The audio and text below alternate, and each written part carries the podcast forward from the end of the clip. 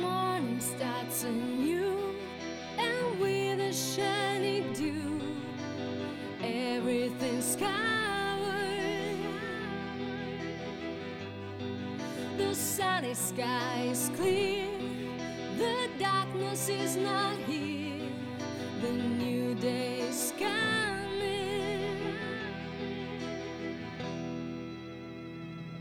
Hey guys, and welcome to another episode of the Salty Canadian Podcast. I'm your host, Sarah. This week I will have two amazing podcasters help me out with a couple news articles that you will hear shortly. All links will be posted in the show notes, including a link to my PayPal where you can donate, which I hope hopefully somebody might someday soon so that I can get some better recording equipment and to be able to produce a maybe more quality podcast. So here's Nate from the Stranger Than podcast with your article entitled Spirit of 3,000 Year Old Egyptian Priest Caught on Camera Walking into Tomb. Ghost hunters have caught what they believe to be the spirit of an ancient Egyptian priest on camera right next to his tomb. Ghost hunting couple Sean Reynolds and Rebecca Palmer were filming at the Leeds City Museum, home to the tomb of ancient Egyptian priest Nesyamun, when they filmed the hooded shadowy figure walk across the room. As the alleged spirit, who has been dead for 3,000 years, appeared, the electronic equipment in the room can be heard beeping frantically. Mr. Reynolds said, all the equipment was going crazy, and that only happens if something sets off our alarms. It was Jane, our camera lady, who saw the shadow. We didn't at first, so we just had to trust that it would be there. When it came to editing the video, we were praying it wasn't just something she had seen with her own eyes. It was great to see we had actually got it, and it's so clear. The top of the shadow was in the shape of a pointed hood, and it walked straight into the tomb on the right. It's the tomb of a priest called Nesyamun, I definitely think it could be his spirit. From what I know, the museum is meant to be quite active with reports of Nesyamun being seen.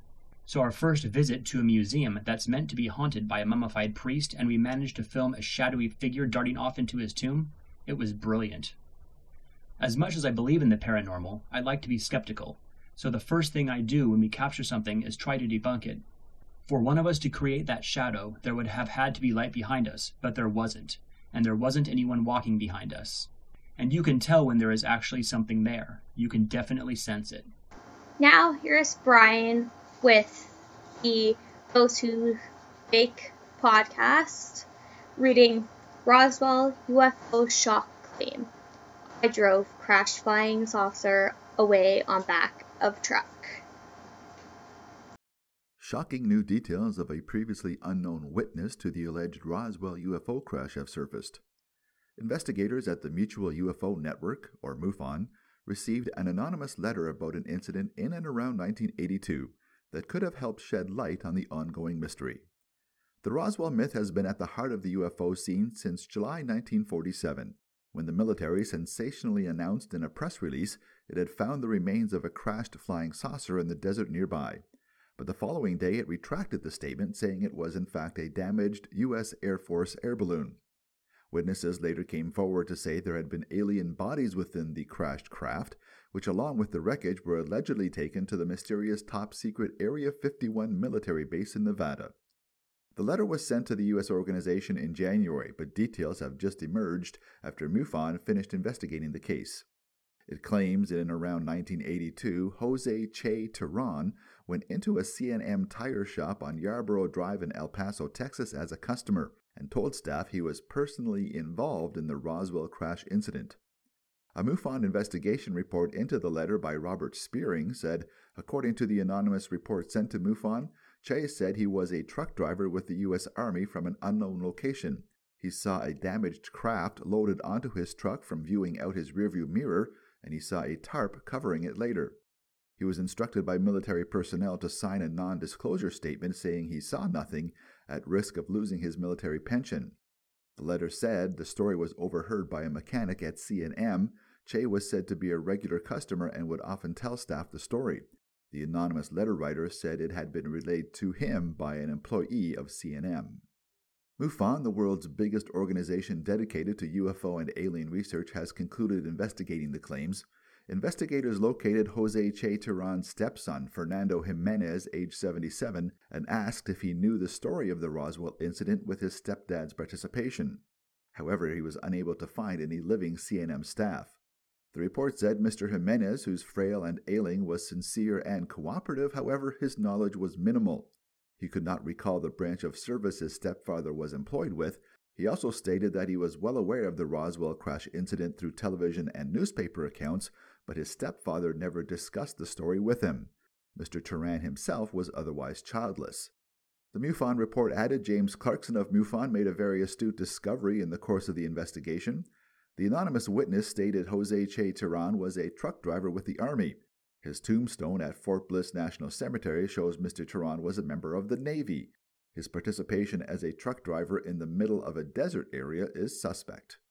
The anonymous writer also claimed there was a conspiracy underway with all online records about Mr. Turan infected with the virus. MUFON found no evidence to back this up.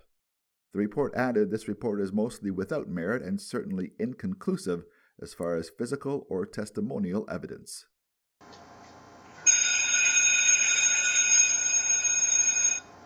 Oh, you hear that? That means it's back to school time. Before I continue with the next portion of my podcast, I just thought I'd let you guys know that this will be the last podcast until September 11th, as I need to focus on getting my three year old daughter prepared to start her first year of school. So we'll be back the Wednesday following September 11th. Okay, so here are a couple of things about people who have done crazy stuff. For me personally, the only time I have seen anyone do anything crazy or at least the aftermath of doing something crazy would have to be four, four or five years ago when my hubby lost his finger at work and yeah, I had to deal with the aftermath of that and it was pretty pretty crazy. Um here's one from Cal from the bottom podcast. And his story goes like this, and I quote My crazy story takes place in downtown Portland. It was a getaway weekend for me and my wife, so we stayed downtown and decided to walk to dinner that night. After dinner, we were just walking around, just enjoying the night when we were walking past a parking garage. When all of a sudden, a cloud of smoke just came from the entrance of the garage. We was like, that's not regular smoke. Then all of a sudden, a guy slash girl, couldn't tell which one, popped out like they were on the run, a runaway. The smoke was a fire extinguisher that they were spray, spraying. Still don't know where they got it from. So they went down the street like it was a runaway and they would spray the extinguisher, then walk through it. I still remember it like it was yesterday. End quote. Okay, so for a few podcast reviews, I have two this week, which one is Is This Adulting with Steve Pappas and his host Chris. Honestly, I really like this podcast as they make you feel like you're there with them in the room. The second one that I would like to mention is Cambo from True Crime Island. I love Cambo and his True Crime Island. He's a very well researched podcast and I just love his Australian accent as he's recording his podcast is an overall great experience and you do learn a lot about cases. So definitely give these two a listen and definitely rate and review them on Apple Podcasts or whichever podcast app that you use to listen to podcasts. Okay, so that's all for this week's podcast. So, all my links to Facebook, Instagram, Twitter will all be posted in the show notes, along with all the podcasts that I've mentioned today and the links to the articles if you would like to look at the pictures and what I believe has a video. Also, I'd like to take time to thank anyone who has reviewed me on Apple Podcasts. So, if you're enjoying this show, please make sure that you are reviewing it and letting me know what you think of it. If you have any suggestions or anything, you can reach out to me on my Instagram or through Gmail at the salty Canadian 2017 at gmail.com. And here is a little clip from a podcast that I'm definitely going to be tuning into. This is Isaac and Declan from That's a Shame podcast. Hi, this is Isaac. Oh, sorry, was I meant to come in there? and this is Declan. Hi, this is Isaac. And this is Declan. That was still too much of a pause, sorry. Because you end on an upward cadence. like it's Hi, this perfect. is Isaac. Should I sound friendly? Uh, or like. As opposed to what? Threatening? Not threatening. I just. Um, maybe I want to create a kind of space between us and the listeners. Hmm. Hi, this is Isaac. Oh no, that was horrible. that sounded like you were sort of turning me down for a date. Hi, yeah. Hi, this is Isaac. Um, now you're just leaving. You're a doctor. the results are in. leaving bad news on the answer. It's positive, but not in the way you were hoping. You can follow us on Twitter at That's a Shame Cast. You can visit our website, shame.city, where we post episodes every Wednesday and Sunday, and you can subscribe on iTunes. Enjoy the show. Nailed it. Oh no! Could we not just pay someone to do this for us? I don't know. He'd have to have a good voice. You're listening to That's a Shame with Isaac and Declan. Give us a taste.